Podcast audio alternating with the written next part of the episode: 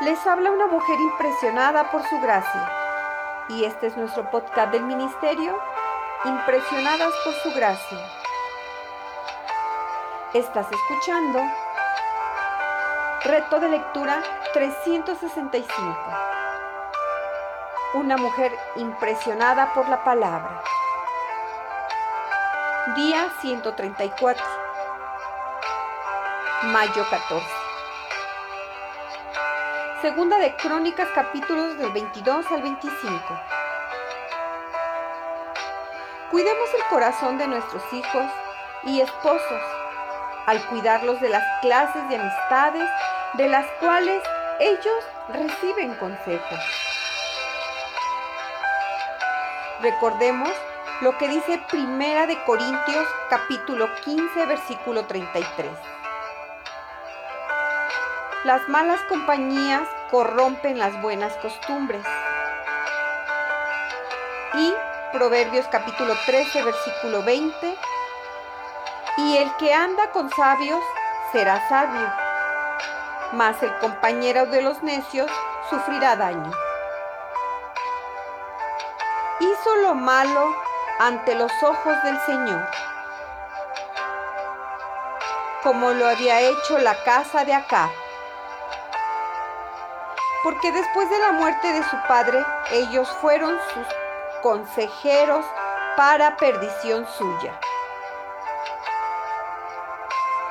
Llama mi atención como Atalía, madre de Ocosías, después de la muerte de su hijo, se levantó y exterminó a toda su descendencia. Para ella poder coronarse como reina.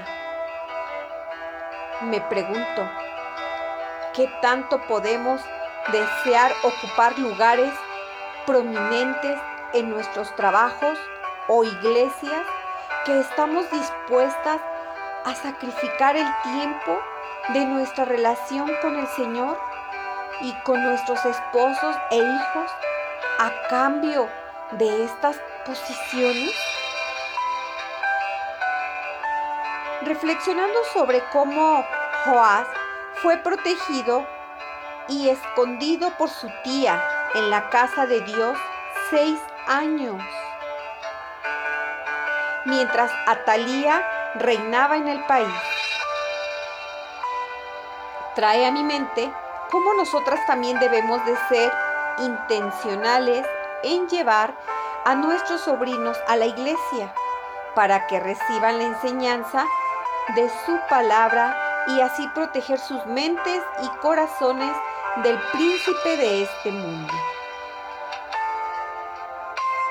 El sacerdote Joyada cobró ánimo y equipó con armas de guerra a los levitas y a todos los capitanes del ejército,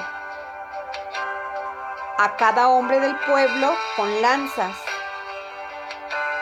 escudos para que rodearan y protegieran al rey, reconociendo el peligro que corría frente a la reina Atalía. Nosotras debemos estar conscientes del peligro que corren nuestros esposos como líderes de nuestros hogares frente a tantas amenazas en esta guerra espiritual. Y es que nuestras armas no son carnales, son espirituales, poderosas en Dios. Así como los levitas rodearon con sus armas al rey, rodeemos a nuestros esposos orando la palabra de Dios sobre sus vidas. Joab solo hizo lo recto ante los ojos del Señor, mientras el sacerdote Joyada vivía. Es como si su lealtad y fidelidad fuera para él instrumento de Dios y no hacia el Dios que usaba ese instrumento. De hecho, inmediatamente Joyada murió.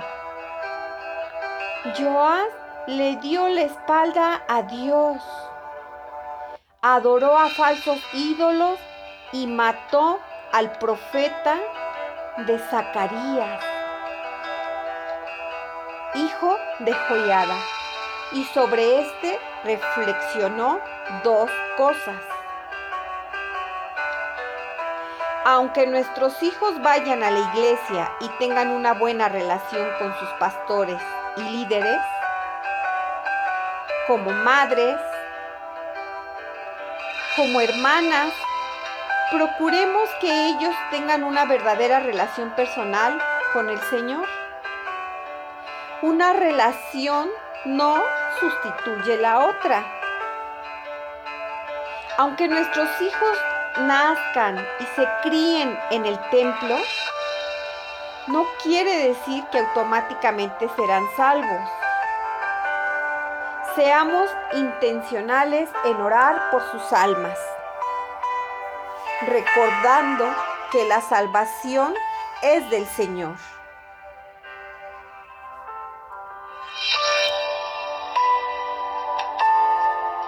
Gracias por escucharnos en este bello día.